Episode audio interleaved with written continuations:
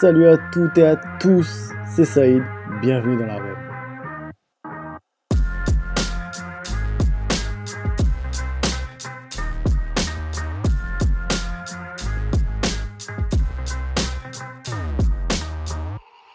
Je suis heureux de vous retrouver pour un nouvel épisode. L'arène, c'est le podcast qui nous plonge dans l'univers des sports de combat. Aujourd'hui, pour ce tout nouvel épisode, je reçois l'une des plus grandes voix de l'histoire de la boxe, une véritable bible du noble art. Nous sommes nombreux à avoir passé des soirées, des nuits à l'écouter commenter des combats historiques, et vous allez le découvrir ou le redécouvrir pour ceux qui le connaissent déjà comme moi.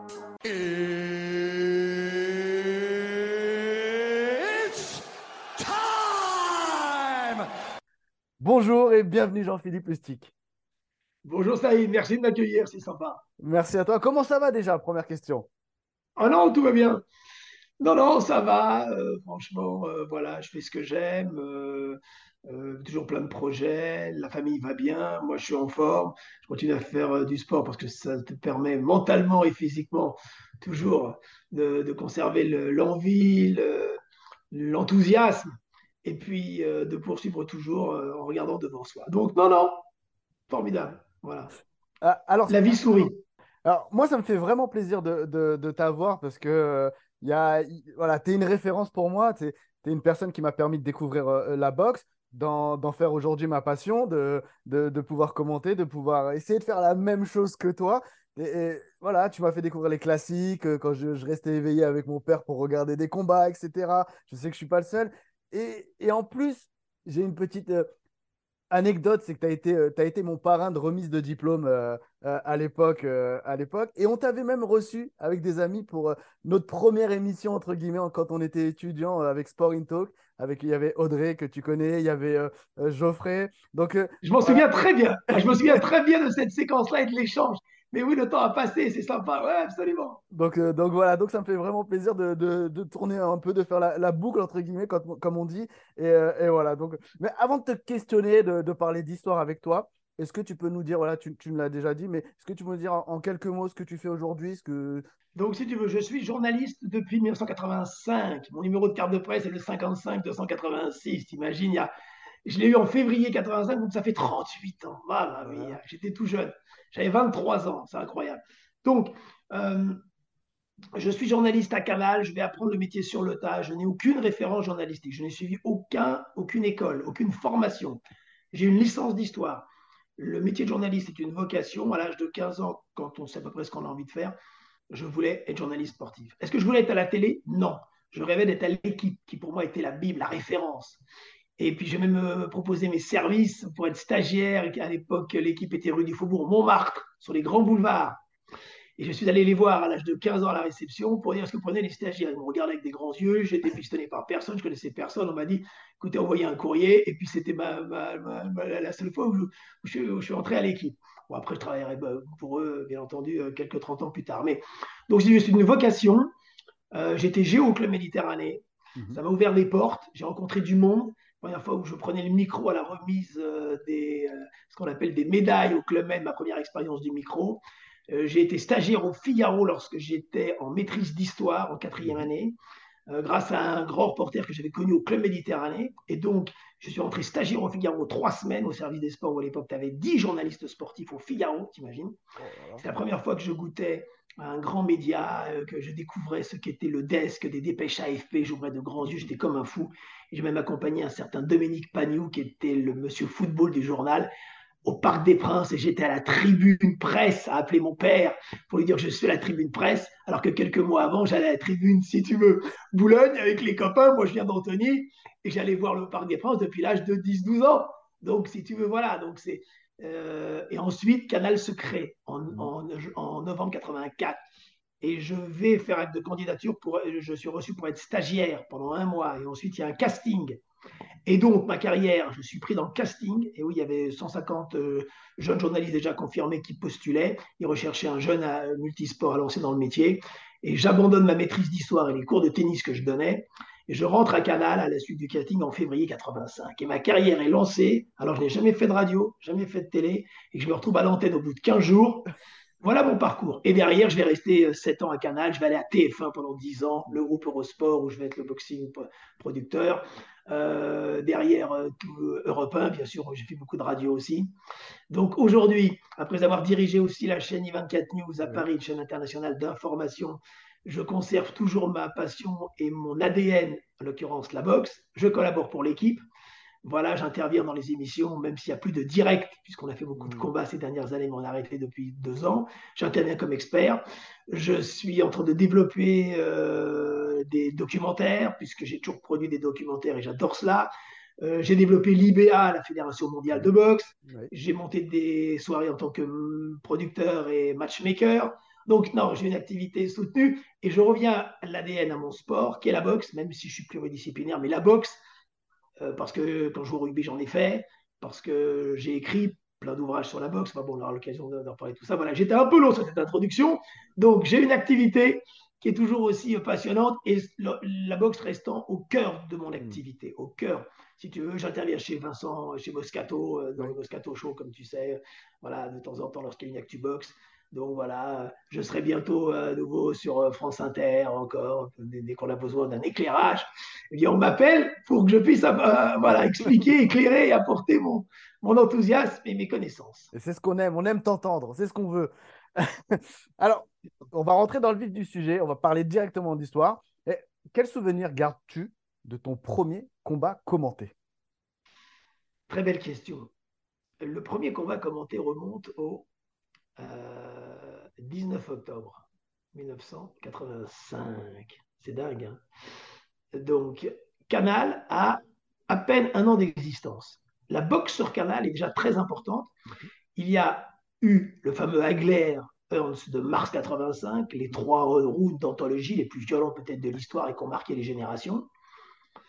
À l'époque, donc, tu as Jean-Claude Boutier et Bietri qui forment le duo les chaos de Canal Plus existent depuis plusieurs mois, l'émission Les Chaos. Et moi, je prépare les fiches de billetterie. Et dès qu'il a vu que je connaissais la boxe, il m'a dit bah, maintenant, tu vas aller faire l'émission et la présenter. Donc, déjà, je la présente depuis plusieurs mois. Un rendez-vous hebdomadaire sur Canal, le lundi soir. Et il y a, et on signe des directs. Euh, il y aura eu un match de, euh, en, Irlande avec un certain Barry McGuigan en février de, de l'année 85. Il y a quelques petits directs comme ça. Et le foot prend de l'importance et se développe. Mm. Et Bietri me dit, je ne peux pas y aller, Lustig, tu vas aller faire ton premier direct de boxe à Monaco. Et je vais commenter en direct du bord du ring de 22h jusqu'à minuit, un combat, et c'est une chance inouïe, devenu historique. Parce que le combat qui se déroule au stade Louis II, qui a été inauguré quelques mois auparavant, dans la salle de basket, le championnat du monde, c'est IBF et la catégorie lourd léger. L'IBF, elle, a été lancée en 83, donc seulement deux ans auparavant.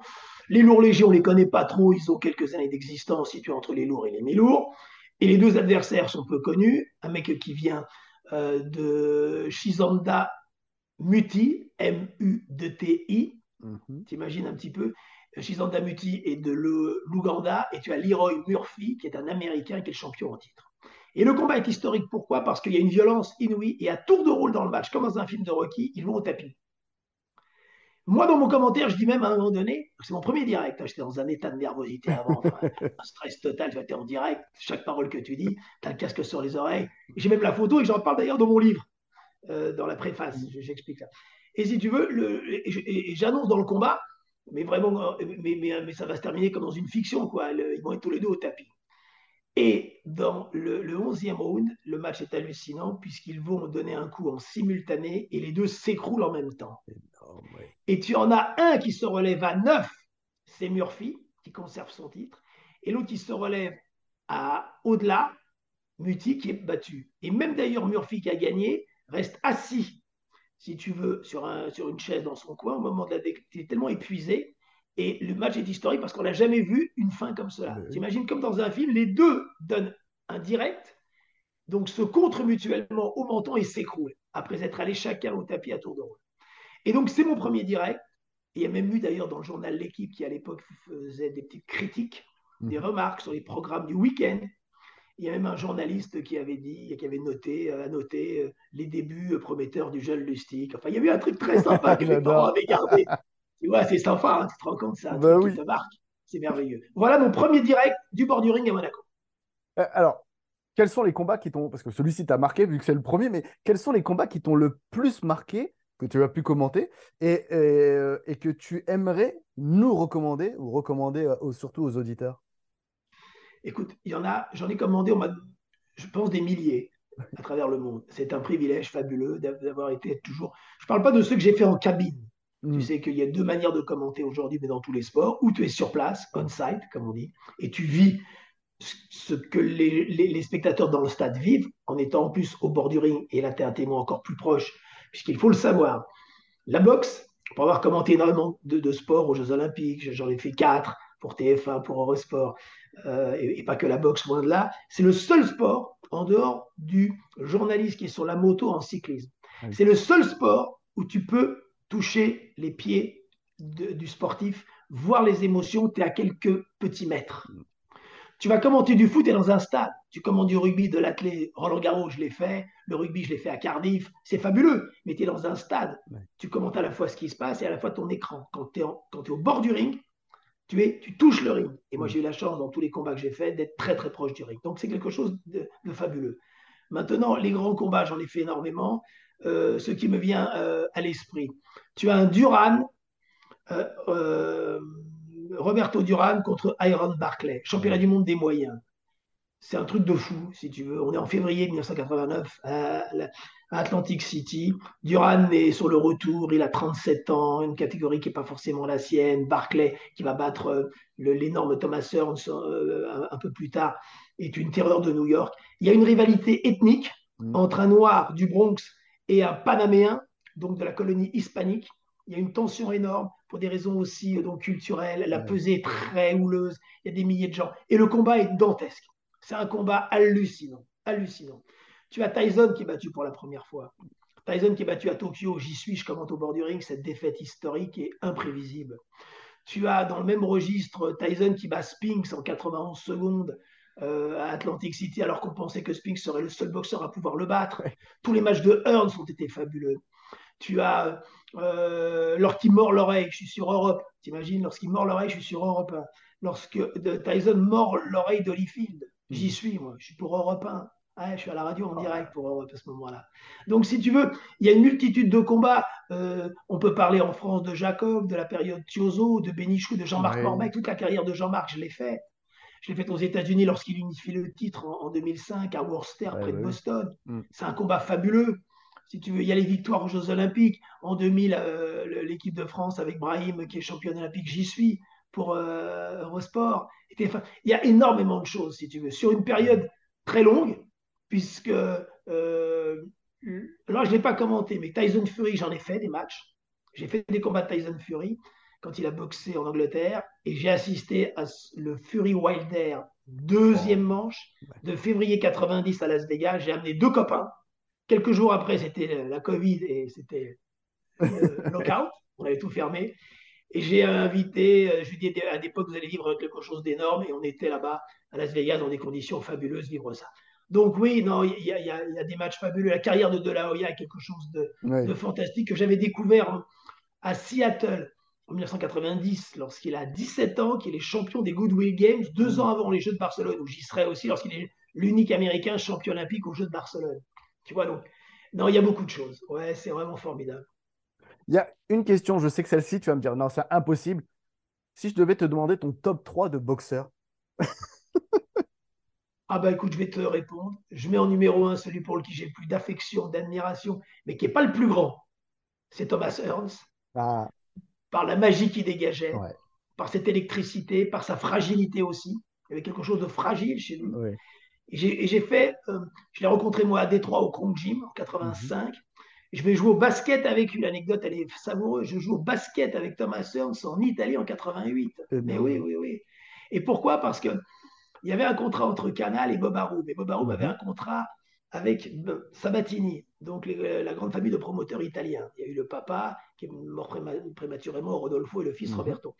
Et il y avait donc des boxeurs italiens qui rencontraient des boxeurs américains. Et il y a eu un combat entre John Franco Rossi, qui était un champion du monde en super welter, et tu avais Dwayne Thomas. Et Dwayne Thomas, c'était du Kronk Gym, était un copain de Thomas Hearns. Mm. Et moi, connaissant Raph Citro, qui, est le mec qui était le, l'un des plus grands soigneurs, bref, si tu veux, euh, il me dit Jean-Philippe, on va jouer au basket, tu veux venir jouer avec nous. Non, mais t'imagines, et je vais jouer au basket.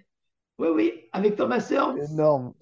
Attends, et Thomas, mais c'était fabuleux, c'est irréel. En, 1988, je joue au basket avec euh, sur euh, un terrain en Italie, deux jours avant le championnat du monde de son pote Ben Thomas. Enfin, tu vois, voilà. Donc, donc, numéro un, Thomas Ernst. Celui qui m'a le plus. oui, le, le, pour qui j'ai plus d'affection. Je mets Tyson qui est incontournable par la férocité. Mm. Et en plus, j'ai fait toute sa carrière. Et même quand il est battu en 2005 pour son dernier mm. combat devant Mike White, je le commente en direct. Si tu veux. Donc j'ai fait pratiquement 20 ans de sa carrière. Donc, donc je l'ai vu évoluer, je l'ai rencontré souvent. Donc oui, euh, mais, Tyson ne sera plus le Tyson après la, mm. défaite devant Douglas, tu veux. Après, mais il y a quelque chose de fou. Lorsqu'il va boxer en Écosse, au Danemark, j'y suis en direct là-bas pour commenter tout ce match lorsqu'il est suspendu parce qu'il a mordu l'oreille et qu'il fait, fait une sorte de, de, tournée européenne. Euh, numéro 3, des boxeurs là. Euh, ah, je pense que Manny Pacquiao en ah. numéro 3. Ouais, ouais, je l'ai fait trois fois en direct, Pacquiao, euh, mm. devant Marquez et devant De Marquez, je fais et je fais devant Pacquiao lorsque il bat au point Mosley, Sean Mosley. Donc, extraordinaire. Et en plus, je l'ai vu à l'entraînement. Puis je connaissais bien son entraîneur, euh, euh, euh qui souffre, Freddy Roach. Mm. Qui a été un adhéré, qui, a été qui a été très proche de ils sont de la même génération. Tu te rends compte, je crois même qu'ils se sont rencontrés. Non, ils ne sont pas rencontrés, mais en tous les cas, donc voilà. Et d'ailleurs, quand il est venu, Freddy Roach, à Nantes, pour encadrer euh, Bilal Jetou, j'étais là, et, avec Freddy Roach, on s'est retrouvés, on s'est depuis longtemps, on a discuté même si aujourd'hui il est malade, il a encore, la mémoire qui est nette. Donc, tu vois, voilà. Maintenant, les boxeurs français, hein, parce que là, je t'ai parlé que des boxeurs. C'est exactement ce que j'allais te parler. Voilà, le top 3 français après. Euh, les... ah, le plus fort, le plus prodigieux, Laurent Boudouini. Ah. Oh, oh, putain. Ah, Laurent, c'est euh, Laurent, c'est le Zidane. Ouais. ouais, ouais. Ah, Laurent, c'est. Tiens, on était encore euh, ensemble à la soirée de Charleville-Mézières, mhm. la semaine dernière. Hamid Zaïm a organisé le championnat de France de Yoni Valverde en super plume, super ambiance, parce que la boxe en province, ça cartonne. À Paris, c'est pas grand-chose, mais en province, il y a un monde fou. Et, j'ai revu Laurent, c'était super, il était dans le coin de Yoni Valverde, il a un peu maigri. Et Laurent est un prodigieux champion, champion du monde des super welter dans les années 94, 95, 16, 17. Il est fantastique. Il a été vice-champion olympique en 88, il a une carrière assez courte. À un moment donné, il était intouchable. C'est le numéro un, c'est le plus grand. Pour moi, c'est le plus grand. Je mets en numéro 2, ex par la densité, Fabrice Thiozo et Jean-Marc Morbec. Hmm. Voilà. Et les deux qui ne sont jamais rencontrés, on peut le. Ah. Ça aurait été un combat fabuleux. Hmm. Je pense que c'est les deux que je mets. Voilà. En gros, je pense que c'est les trois. Mais derrière, si tu veux, je mets vraiment euh, les, Mendy, Lorsi. On sont, ah d'énormes champions. Énormes champions. Hmm. Vraiment. Euh, tu as. Alors, euh, j'espère que j'oublie personne, mais euh, voilà, des. Thierry Jacob est très fort. Thierry Jacob. Mais il a, ils n'ont pas duré longtemps. Hmm. Tu sais, un champion, c'est aussi sur une durée. C'est pas l'espace d'un match, d'une saison. Hmm. Il faut être dans la durée. Tu vois. Mais on a une génération très forte. Tu as eu. ouais, ouais, ouais, ouais. Aujourd'hui, je sais pas. Bon, enfin, je te, je te laisse poser des questions. Voilà, on, on verra après. On va revenir sur les périodes. Aujourd'hui, on reviendra juste après. Euh, moi, j'avais aussi ces questions-là, parce qu'on parle des boxeurs, évidemment, des combats. Mais tu as connu aussi la fameuse époque avec les, grands promoteurs, entre guillemets. Les, bon, le loufoque Don King, j'en parle même pas, mais voilà. Mais les, comme tu dis, les Sabatini. Allez, Bob Arum n'est pas mort, mais Bob Arum euh, est encore là. Mais l'époque où il organisait, cette période avec les, grands promoteurs, comment tu l'as vécu également? Moi, j'ai eu là encore, c'est une chance, mais aussi j'avais du culot. Le culot, c'est que j'allais les voir, les promoteurs. Mm. Tu vois, le petit français avec son accent français qui parlait anglais. Et donc, j'ai créé des liens avec ces gens-là. Mm. Euh, Bob Arum et Don King, je connais très bien. Vraiment, j'échange avec eux. Ils ont 91 ans tous les deux. Tu te rends compte, c'est fou. Donc, si tu veux, j'échange toujours avec eux. Ça m'a permis d'avoir, de, signer un contrat pour TPS avec Mormec grâce à Don King que je connaissais depuis longtemps. Bob Arum, j'allais le voir dans son bureau euh, en, 1985-86. Et derrière, si Jaco fait championnat du monde contre euh, Donald de Curie en février 89, c'est grâce à Jean-Claude Boutier et à moi qui sommes allés dans le vestiaire négocier les droits, il faut le savoir. Mais bon, euh, donc si tu veux, ce sont des, promoteurs, euh, ils, se nourrissaient de leur rivalité dans des registres différents. C'est deux géants de la boxe. Mm. Aujourd'hui, ça a changé. Mais tu as un autre géant en Angleterre. Tu as Frank Warren, qui a un rôle clé, qui a 70 ans, qui a Tyson Fury, qui travaille avec Bob Arum. C'est d'ailleurs pour ça que j'ai été voir Tyson Fury contre Chisora en décembre à Tottenham. Tu vois, été voir Warren m'a invité, j'étais là au bord du ring avec Bob Arum et j'étais vivre ce match dans une ambiance 60 000 spectateurs pour voir Chisora, un autre Britannique, tu vois, dans le stade de foot de Tottenham qui est super. Euh, la famille Hearn, si tu veux, donc euh, Barry et Eddie, c'est le papa qui a créé Matchroom et c'est le fils Eddie qui est brillant, voilà. Donc il y a une génération, tu avais le père Wilfred Sauerland, qui était le roi de, la boxe en Allemagne. Mais la boxe en Allemagne tenait grâce aux diffuseurs. Les diffuseurs se sont retirés. C'est les deux fils, Nissé, si tu veux, et Calais, que je connais bien, euh, de deux jeunes fils qui ont 45-50 ans, qui sont super et qui aujourd'hui reprennent le flambeau. Mm. Donc voilà un peu le, paysage. Mais le promoteur, euh, il, euh, il, le, soutien télé est indispensable au développement et à l'équilibre de la boxe. Hmm. S'il y a pas Mais j'ai envie de dire, c'est comme, c'est comme partout. Hein. S'il n'y a pas les droits télé du foot aujourd'hui, tu n'as pas les salaires, tu n'as pas les sommes, tu n'as pas le business. Donc voilà. Quelle est, on va dire, ta meilleure interview? Parce que tu as fait des, des, des commentaires de, de, combat, mais j'imagine que tu as également fait des interviews de toute façon euh, de, de, boxeurs. Quelle est la meilleure interview, on va dire? Et peut-être la pire aussi la, la, la, meilleure interview que je, ah, c'est intéressant. Euh, il y, a une anecdote. Hein. Quand, Jaco bat le Donald de Curry, si tu veux, et qu'il devient champion du monde à la surprise générale, sauf pour ceux qui suivaient René Jaco. Et pourquoi ce combat est important pour la boxe en France? Parce que cela faisait plus de, attends, 1957 à 1989, donc 32 ans que la France a donné un champion du monde. Et Jaco à Grenoble, le match est sur ABC, mhm. parce que Bob Arum a le contrat avec ABC. On a une réunion de production avec le commentateur. À l'époque, les mecs de la télé américaine ont tous entre 40 et 50 ans. Tu vois, moi j'en ai 25, 30, j'ai vraiment un petit jeune parce que j'ai commencé tellement tôt. Et le deal était sur le ring que, quel que soit le résultat, la télé américaine devait avoir Jaco, devait avoir le vainqueur en premier. Le vainqueur en premier, puisqu'il paye beaucoup d'argent. Et moi, dans l'euphorie, je suis monté sur le ring, j'ai repoussé le commentateur américain qui ne l'a pas eu, j'ai eu René Jacot avant lui. Et le mec, si tu veux, parce que je connaissais René, parce que j'étais français, je devais créer des liens. Et quelque chose qui m'a marqué, parce que ça après, je me suis fait engueuler par la télé américaine, etc. Ils l'ont eu bien après. Et ça a été une interview sur le, comment dirais-je, sur, euh, sur le direct. Tu comprends? C'est des moments fantastiques quand tu es dans, avec un champion ou dans le vestiaire après. J'ai rencontré Riddick Bove, Evander Holyfield, euh, Hopkins, euh, De La Hoya, je les ai tous rencontrés, si tu veux, euh, échangés. L'interview que je fais de Pacquiao au Las Vegas Gym, deux jours avant le Marquez numéro 4, mhm. en 2011 ouais, ou 2012, euh, elle, est, elle, est, quand même fantastique. Quoi. Il m'accorde une demi-heure, tu vois, il m'accorde une demi-heure alors qu'on a eu cinq minutes.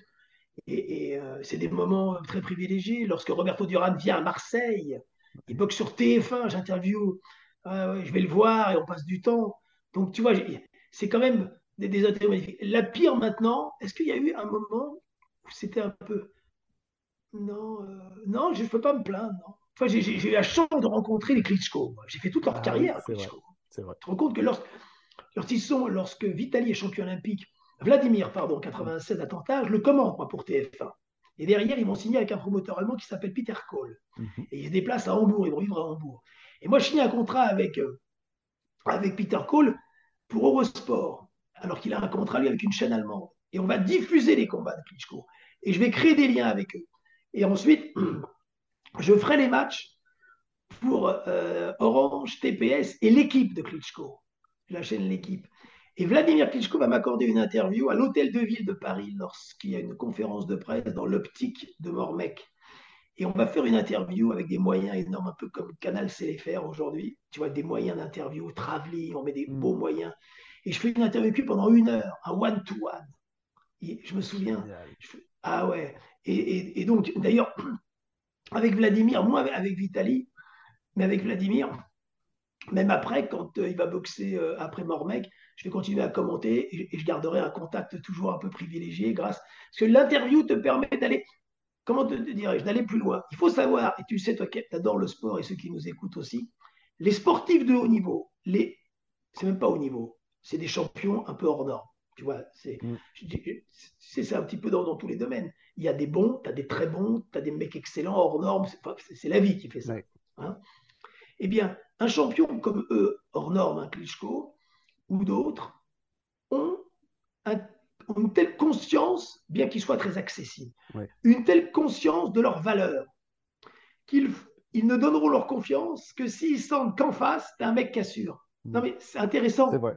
Si tu veux, il va falloir que dans ton comportement, tu puisses les aborder de façon euh, professionnelle. Ça veut dire, au-delà du travail que tu fais en amont, dans ces interviews longues, c'est l'écoute que tu as, la manière que tu as de poser des questions, d'écouter les réponses, et donc de créer un lien. Et à ce moment-là, pourquoi tu as, tu as parfois aussi des sportifs qui disent Ouais, il m'a rien dit d'intéressant, ou alors il n'a pas été sympa. Mm. Mais si tu veux, il ne faut pas dire que tous les sportifs sont sympas, ce n'est pas la question.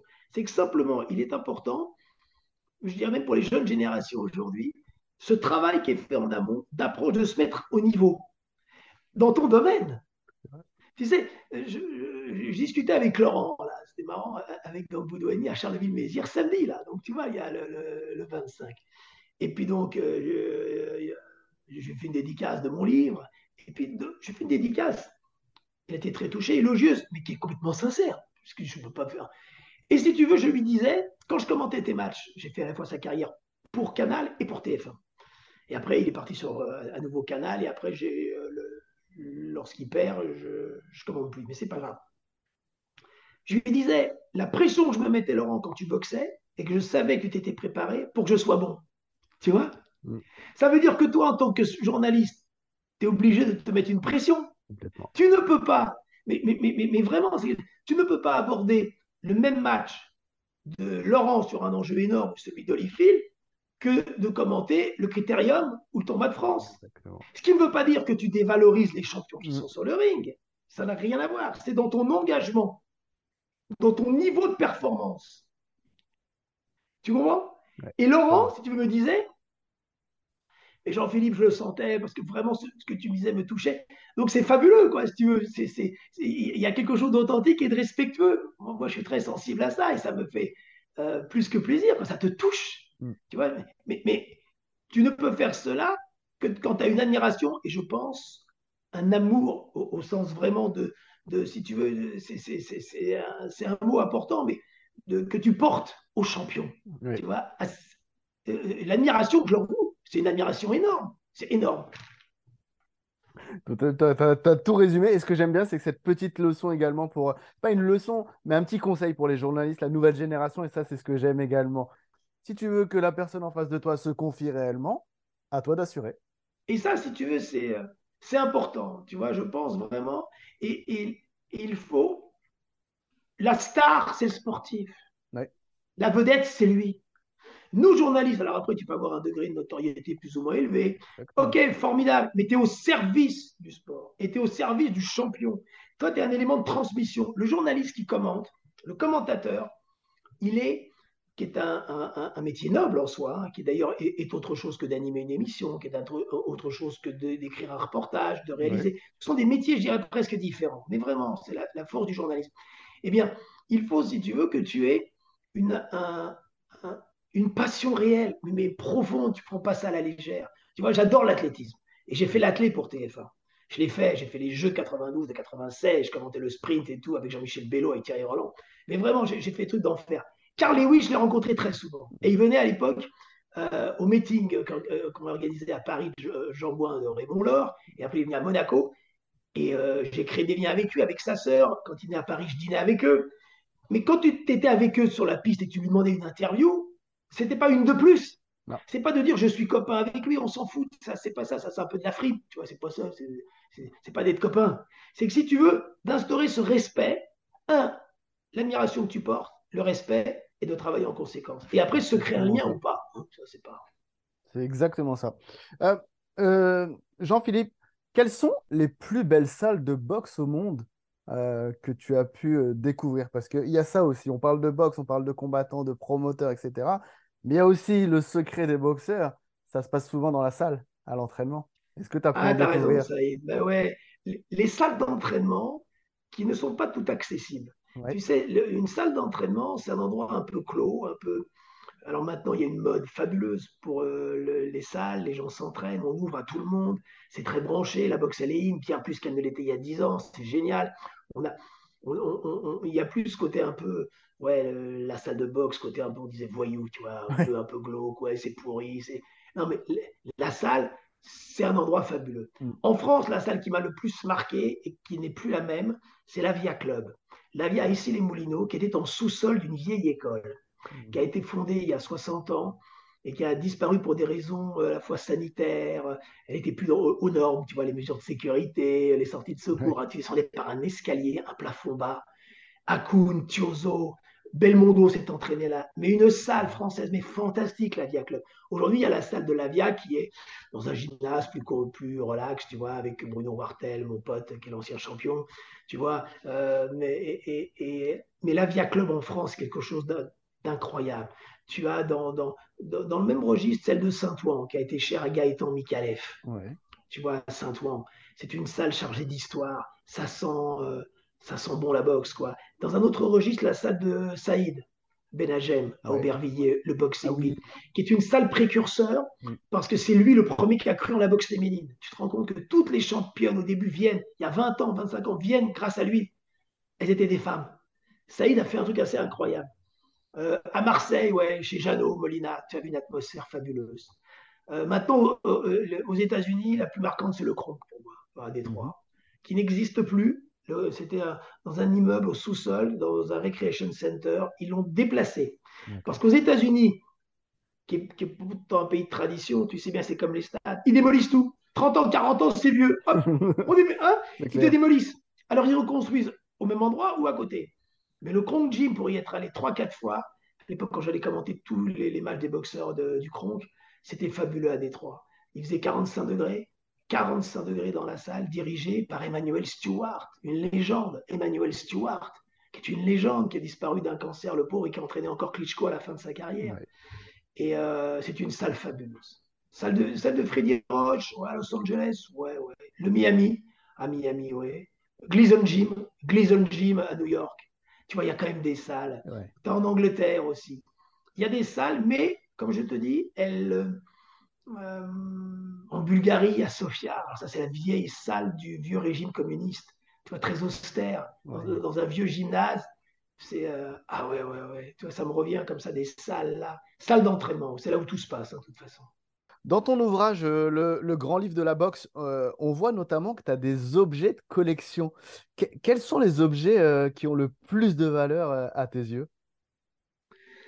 Ah, t'as bien préparé tes questions. Ah, bah attends. Eh, non, mais eh, super, non, non, c'est bien. Alors, écoute, euh, j'en ai beaucoup. C'est vrai que je suis collectionneur, que j'ai fait des ventes aux enchères, et également le fait d'avoir été témoin du bord du ring de tous ces combats, j'ai tout gardé.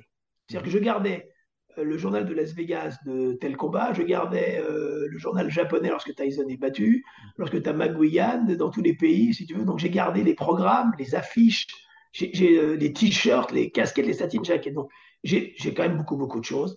Et le livre était l'occasion de pouvoir là aussi transmettre un peu et donner un peu plus de vie ou dans le plus personnel, un livre encyclopédique comme le grand livre de la boxe. Euh, j'ai des objets, euh, si tu veux, quand même fabuleux. J'ai des, gants, euh, des tickets. C'est dur d'en ressortir un, parce que chaque objet a une histoire pour moi. Tu vois C'est-à-dire que lorsque tu es, lorsque tu assistes à un gros combat aux États-Unis, en Angleterre, ils ont le sens du merchandising, bien mmh. sûr, euh, et ce business depuis très longtemps. Mais au contraire des autres sports, où il y a un business de t-shirts, de casquettes, de blousons, qui sont vendus toute l'année, les objets box ne sont vendus que l'espace du combat. Mmh. Ce qui en fait la rareté. Quand tu es à Atlantic City, tu es à Philadelphie, tu es à Détroit, ou tu es à Los Angeles, ou à Vegas, et que tu as tel événement, eh bien ce jour-là, les jours précédents, éventuellement le lendemain seulement, sont vendus le programme, le t-shirt. Donc chaque, chaque fois, ça a un souvenir. Tu comprends? C'est le, euh, je suis allé là pour le match de Chisora, j'ai acheté le t-shirt contre euh, Fury, il était juste vendu dans la boutique énorme qui fait 2500 mètres carrés, t'imagines, de Tottenham, le jour du match, tu ne le trouves pas après. Mm. Le programme aussi. Après, aux enchères, j'ai acheté un truc, il y a deux objets dont je suis euh, très heureux, qui sont importants. Deux tickets alors qu'ils sont plus valables parce qu'ils datent un de 100 ans, l'autre de 70 ans. Donc, c'est celui de Georges Carpentier contre Jack Dempsey en 1921, le combat du siècle, que j'avais acheté euh, donc aux enchères à Drou il y a une trentaine d'années, qui est encadré et que je monte dans le livre. Et il y en a un que j'ai eu aux États-Unis, que j'ai acheté dans une vieille boutique, le combat de Cerdan contre Zell, le ticket du championnat du monde de 1948. Donc voilà, j'ai des choses à la fois anciennes et récentes. Ça veut dire que, si tu veux, des, euh, des gants des champions d'aujourd'hui, que de, de, Jamba ou des programmes, des matchs euh, ou l'accréditation de Yoka, ça a aussi une valeur, tu vois, même s'il n'est pas champion du monde. Hmm. Tu vois, voilà. Après, je ne collectionne pas tout, hein, pas tout, tu vois, voilà. Mais le fait est que c'est, ouais, lié à mon, euh, mon histoire et c'est l'occasion aussi, grâce au livre, de le partager, que ce soit pas juste euh, chez toi ou chez ma mère ou dans mon bureau, tu vois boxe, on parle de boxe, on parle de combat, on parle de combattants, on parle de promoteurs, des commentateurs, des interviews, des salles de boxe. Mais tiens, sont, euh, quel est ton classement des trois plus beaux films de boxe qu'il faudrait voir impérativement? euh, alors, est-ce que je mets numéro 1, numéro 2, numéro 3 ou les trois premiers? Ah, que ah, euh, écoute. Lorsque tu veux. ah, t'es dur là. Alors, il y en a beaucoup. Alors, je vais surprendre certaines personnes. film récent, The Fighter avec Christian Bale et Mark Wahlberg. Fantastique mm. Histoire vraie de Mickey Ward que je connais. Et en plus, je commentais les matchs de Mickey Ward, donc je connais sa carrière, qui a rencontré Arturo Gatti dans des, dans des combats épiques. Le Canadien contre l'Américain d'origine irlandaise, c'est des combats fous. Il y a eu une trilogie d'une violence inouïe en super léger. Mm. Et ce film-là, qui date de 2010, j'en parle dans mon livre d'ailleurs, c'est un chef-d'œuvre. C'est énorme, film The Fighter. Euh, le film avec Russell Crowe, l'histoire vraie de Jim Braddock de 2005 sur euh, de Cinderella, l'homme, donc euh, Cinderella Man. Donc Cinderella, c'est euh, Cendrillon. Mm. Tu vois, Cinderella, c'est Cendrillon. Histoire vraie de Braddock pendant la grande dépression américaine des années 30, qui devient champion du monde alors que c'était un, un, boxeur médiocre, et avec Russell Crowe, que j'adore, gladiateur bien sûr, et René Zellweger. C'est un film superbe, qui est et réalisé par Ron Howard, qui est moins, moins, moins fort, moins. Ouais, je trouve que c'est. Voilà, il est dans, dans, un autre registre que j'adore et que je mets là-haut, là-haut, tout là-haut, tout là-haut, c'est Nous avons gagné ce soir, un film de 1949 avec Robert Ryan, un Américain, film qu'on appelle catégorie B.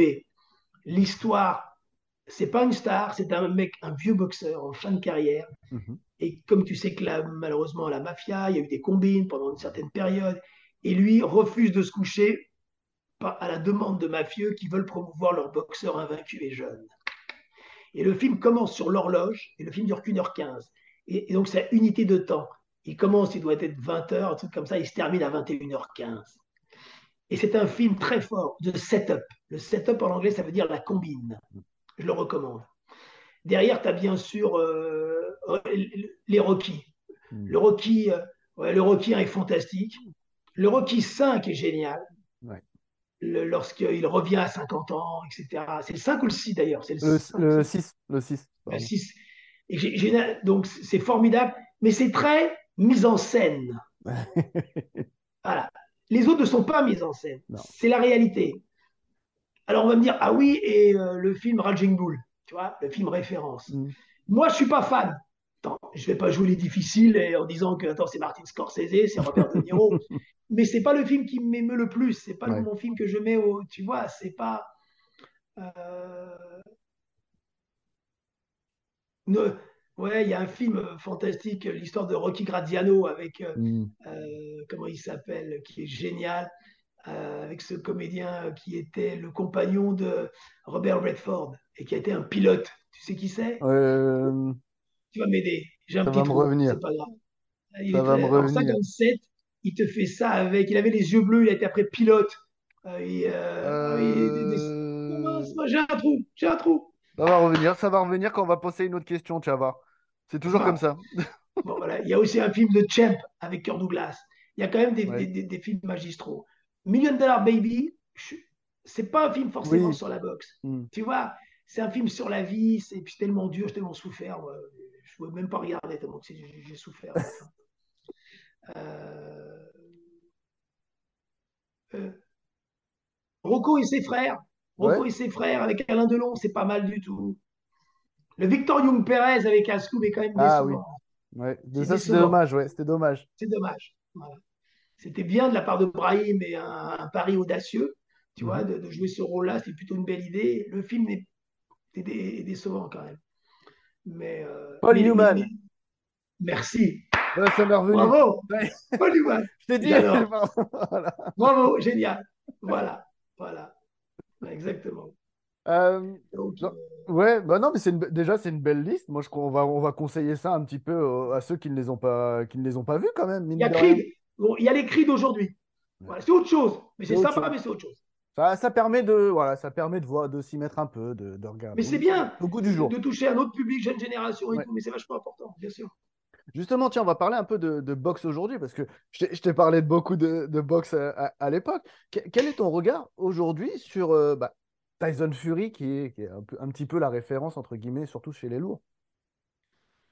Alors, au risque de te surprendre, Ouais, je pense que Tyson Fury est le plus extraordinaire poids lourd qu'on ait jamais vu sur un ring. Ah je te le dis. Ah, moi, je... Alors, je pense qu'il aurait battu Riddick Bowe, qu'il aurait battu Tyson, qu'il aurait battu Ali, qu'il aurait battu tout le monde. Ah oui, oui. C'est-à-dire que je, je me dis, un, un athlète de 2m6, alors ok, il n'est pas le, plus... Quand je dis athlète, en plus, c'est un peu... C'est pas le, le- le bon mot choisi parce qu'il n'est pas athlétique.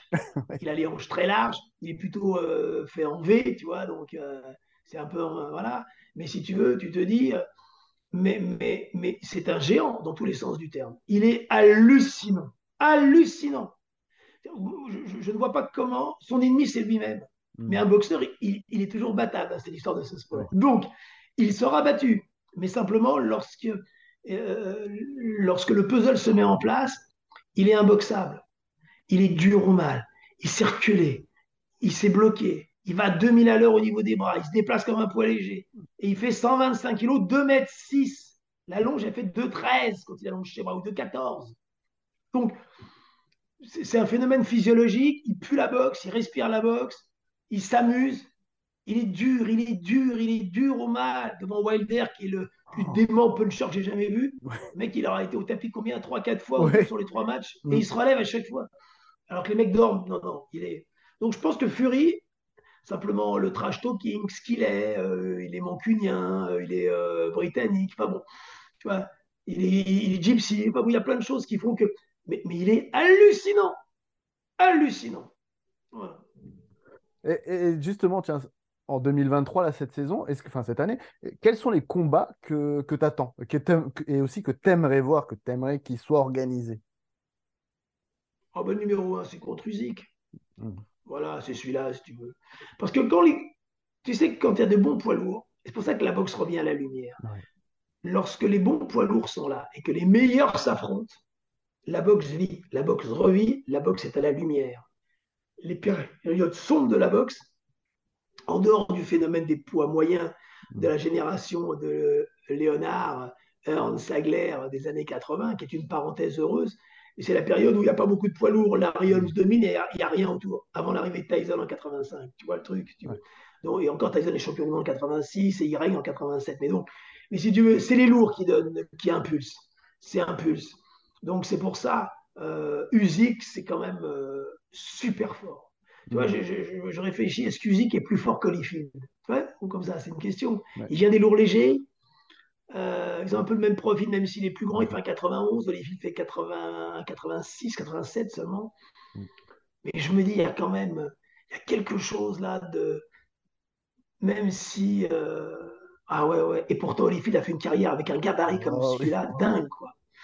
Donc, euh, donc c'est vachement intéressant. Donc c'est intéressant. Est-ce qu'il y en a un autre? Est-ce que tu aimerais envie, t'aimerais revoir euh, Wilder? Face à un gros encore? Ouais, ouais, mais Wilder va boxer. Ouais.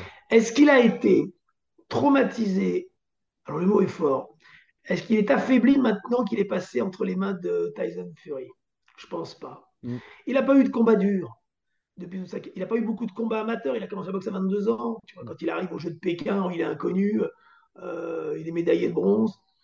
Donc il n'est pas usé, mais il envoie tellement du lourd. Et, et- et c'est le plus dangereux. Mais il y, a, il y a une génération de poids lourds fantastique. Oui. Ah ouais, ouais, ouais. Je t'assure, Joyce c'est très fort. Ergovic, un combat très intéressant, Ergovic. Très intéressant. Tu vois. Et c'est là où, par rapport à, Tony, c'est là où Tony est en retard. Tony est en retard. Et le coup d'arrêt devant Bacolé, euh, ça stoppe, bien sûr, et on va voir ce qui va se passer devant Carlos. La clé, c'est ça, devant Takam, qu'est-ce qui va se passer? Donc ça passe ou ça casse, quoi. Pour moi, c'est ça. C'est le... Mais euh, il y a une génération, si tu veux, il y a, y a, y a des mecs forts. Hein. Tu as des mecs. Euh, euh, Daniel, euh, comment Daniel Dubois. Ouais, Dubois. Oh il, est un peu fragile, ouais. mais c'est bon Dubois. Mais c'est bon Dubois. Moi, je l'ai vu là encore là, il boxait la soirée à Tottenham. C'est quand même bon. C'est, tu vois, ils ont 26 ans. Hein. les poids lourds. tu vas aller au-delà de. N'oublions pas Forman qui était champion du monde, il est revenu, il avait 46 ans. c'est Forman. Est-ce qu'on aura encore un Forman aujourd'hui? Bon, à part Tyson Fury qui, est... qui a l'air vraiment, comme tu le dis. Euh... Je sais pas. Mais tu sais, Foreman, il a arrêté la boxe 10 ans. 77 87. Donc pendant 10 ans, il n'a pas pris de coup. Hein. Il ne s'est pas entraîné. Hein. Donc le corps, quand il revient, il n'était pas encore de vieux. Tu vois, donc euh, peut-être pour ça aussi. Puis il frappe. Et puis un boxeur qui frappe, il frappera toute sa vie. J'en discutais avec Jean-Claude euh, Boutier. Très souvent, on passait des heures à discuter de ça. Un mec qui frappe, il a 60 ans, il va te faire mal. Le punch, tu l'as à vie. Hmm. Quand tu fais mal, tu fais mal. Et, c'est ça qui permet des retournements de situation. Après, les réflexes sont moins bons, d'accord, la préparation, euh, tu, vois un, peu moins clair, tu es moins lucide. Mais la, force en elle-même, tu vois, la force en elle-même, le coup que tu reçois, il t'ébranle, bah, euh, ça fait mal, quoi. On, a parlé de, Tony Yoka rapidement, mais justement, ma question, c'était sur le nouvel élan ces derniers temps euh, de la boxe française, que, enfin la boxe anglaise, les Français, que ce soit hommes et femmes. comment tu as, quel regard tu as sur nos, Français? Alors, on a une belle génération. C'est-à-dire que quand tu gagnes six médailles aux Jeux de Rio en 2016, déjà, il y a maintenant, tu te rends compte, sept ans. Ça va faire sept ans cet été le temps passe, mm. mais ça a été un exploit avec une génération magnifique. Sissoko est un très beau boxeur, si tu veux vraiment. Mbili aussi dans un registre différent. Yoka, Mosley qui est champion IBO. Il y a, il y a vraiment, bon, Boderlik c'est un peu en dessous, mm. mais, mais il, n'empêche. Tu, tu as, as une belle génération. Mon regret, si tu veux, c'est que quand on a une telle génération, et, euh, je ne vais pas donner de leçons, je ne suis pas là pour ça, ce n'est pas mon habitude de fonctionner. Mais le conseil, si tu veux, c'est qu'il est dommage que toutes ces générations n'aient pas été ensemble. Alors, et que chacun ait pris une route différente, parce que c'est noyé aujourd'hui. Qui est à la lumière? Qui aujourd'hui est vraiment connu? Soko, qui a une belle image, Souliman, qui a la côte, qui euh, avec euh, le président et sa femme, Macron, et tant mieux. Mais si tu veux, il a, il a 31 ans, euh, Soliman Mbili fait sa carrière au Canada. Tu vois, Boderlig, à un moment donné, il est parti avec Asloum, qui est devenu promoteur, qui a arrêté. Yoka, on sait ce qui se passe avec euh, Jérôme euh, Abitbol en tant que promoteur. Il fait une carrière américaine, il revient en France. Donc, si tu veux, c'est, c'est un peu dommage, tu comprends? C'est le, Il eût fallu vraiment que qu'il y ait une volonté, voilà, un ensemble de facteurs qui fassent qu'on on, on promeuve ensemble tous ces boxeurs dans les mêmes soirées ou presque. Mm.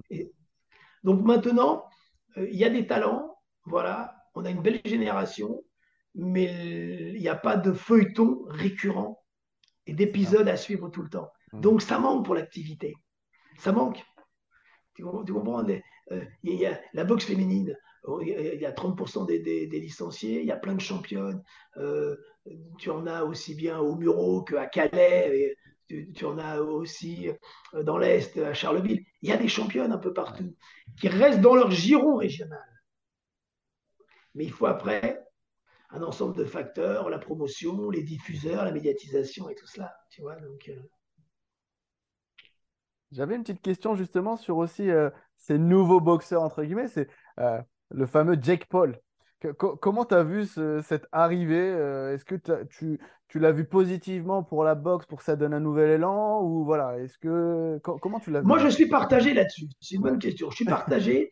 je me dis, c'est un petit peu lorsque tu avais Mayweather qui avait rencontré McGregor, en disant, est-ce que c'est bon pour la boxe ou est-ce que c'est bon pour le MMA Est-ce que c'est bon pour les deux disciplines?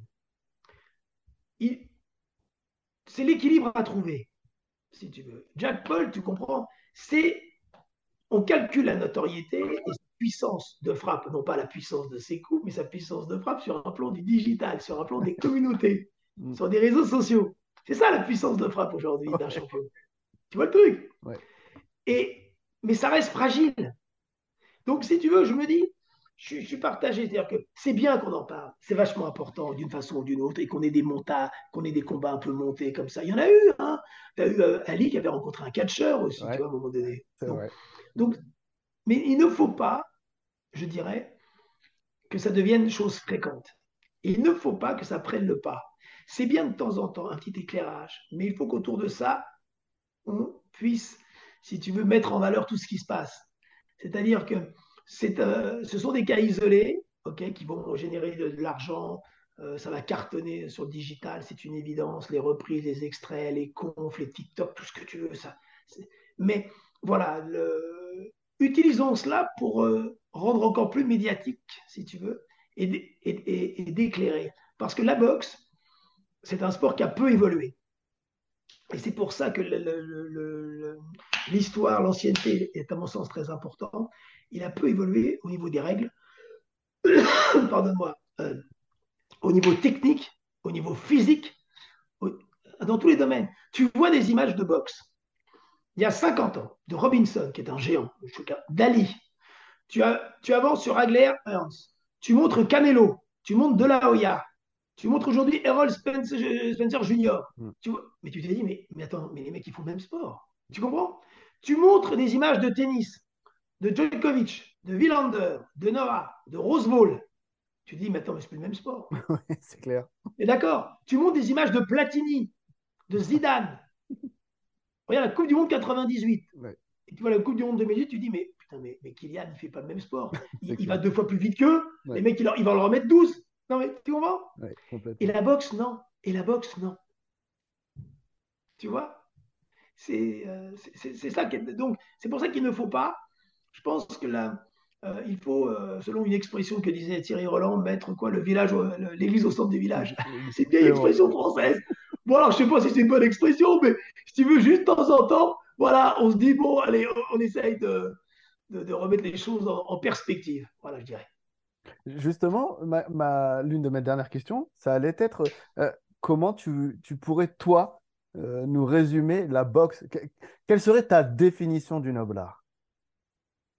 Ah, c'est beau. Euh, c'est une belle question. Alors, je vais répondre en partie par une citation. Euh, il y a deux citations qui, je trouve, sont merveilleuses, qui ne sont pas de moi. Donc, il faut rendre toujours à César ce qui appartient à César et leur rendre hommage. En remontant le temps, il y a un historien, Pierce Egan. Pierce Egan est un historien de, de boxe euh, on est au début du 19e anglais, puisque la boxe vient de l'Angleterre, comme on le sait. Hein, c'est un sport, d'où l'appellation boxe anglaise. Mm. Il a dit la boxe, la douce science des coups. Il a appelé ça, la douce science des coups. Je trouve ça joli. Ah Et il y a une phrase que m'avait dit Francky le Sage. Francky le Sage était de la famille Le Sage, un ancien boxeur amateur, champion de France, qui a été ensuite entraîneur national, euh, conseiller technique régional. Il a développé, il a fait beaucoup par la boxe féminine. Et il avait monté la salle à Massy. Quand moi je jouais au rugby, j'allais m'entraîner à Massy, près d'Antony, donc je connais bien tout ça.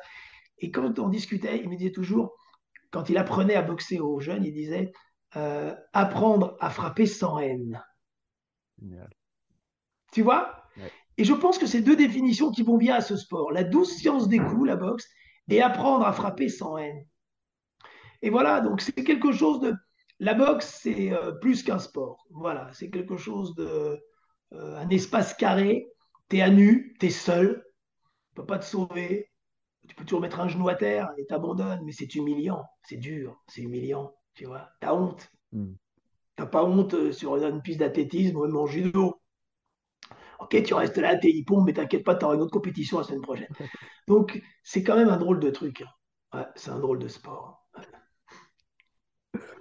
Pour, pour, terminer, ma dernière question, c'était plus globalement, qu'est-ce que tu dirais à des jeunes qui aimeraient soit se lancer en boxe ou, euh, un peu comme moi qui ai voulu te, suivre, euh, commenter des, des, combats de boxe et euh, même suivre l'actualité de la boxe?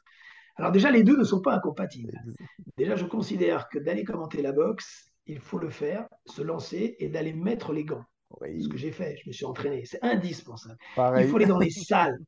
Tu ne commandes pas la boxe comme tu commandes un autre sport. C'est impossible. Non, il faut, il faut la sentir. Il faut y aller, mettre les gants, euh, prendre la leçon, aller dans la salle. Prendre les coups aussi. Mais vraiment, ce sport-là, c'est un sport de sensation, c'est un, drôle de truc. Donc euh, voilà, c'est pour ça que j'invite tous les, jeunes et futurs commentateurs euh, et, qu'ils y aillent à fond et je serai prêt à les conseiller et tout. il faut aller s'entraîner en même temps. Et pour un boxeur aujourd'hui, je crois que le plus dur, c'est la, la rigueur, le sérieux. Si tu veux, tous les sports sont difficiles. Tous les sports. Je parle pas de. Bon, et l'élite, c'est réservé à une élite. Bon, d'accord tout le monde rêve d'être euh, Mbappé, mais il n'y en a qu'un. Et là, en l'occurrence, il y en a un tous les 50 ans, tu vois, un peu déjà, c'est de chance. Mais tout le monde, et, dans toutes les banlieues et partout, que ce soit à Paris ou en province, rêve que ton fils y soit, ou ton frère, ou ta petite sœur, ou alors c'est ta fille qui soit en équipe de France et qui représente. Mais c'est n'est pas le plus important. Hmm. Et je pense que pour la boxe, le but, c'est pas d'être champion du monde. Je pense que c'est pour réussir, et la réussite, c'est quoi? C'est de se donner à fond dans ce qu'on fait avec sérieux et respect. Ça veut dire s'entraîner. S'entraîner. Et, la réussite, c'est ça. C'est de ne pas se dire, je me suis donné les moyens. Pour moi, c'est la plus belle des réussites. Ce n'est pas d'atteindre, c'est n'est pas l'objectif qui est important. C'est, si tu veux, le chemin que tu empruntes. C'est-à-dire que tu, voilà, tu as envie, et on verra où je vais, mais je me donne les moyens. C'est pas d'être champion du monde, d'être champion d'Europe. C'est pas ça. C'est, tu peux t'épanouir dans la boxe en faisant que de la boxe loisir, mais tu te donnes à fond et avec sérieux et respect. Tu vois? Exactement. donc, voilà ce que je pourrais euh, dire là-dessus. Ben, c'est parfait, c'est une très belle conclusion. Jean-Philippe, je tiens à te remercier, mais encore infiniment d'avoir accepté cette invitation et d'être venu. C'était vachement, moi je le savais de toute façon que ça allait être intéressant comme d'habitude, mais, euh, mais je tiens vraiment à te remercier. Merci à toi pour ton accueil et ton, voilà, ta, ton écoute. C'était très sympa cet échange. J'ai eu beaucoup de plaisir aussi. Merci à toi. Merci à toi et je te dis à très bientôt autour d'un ring Avec de plaisir.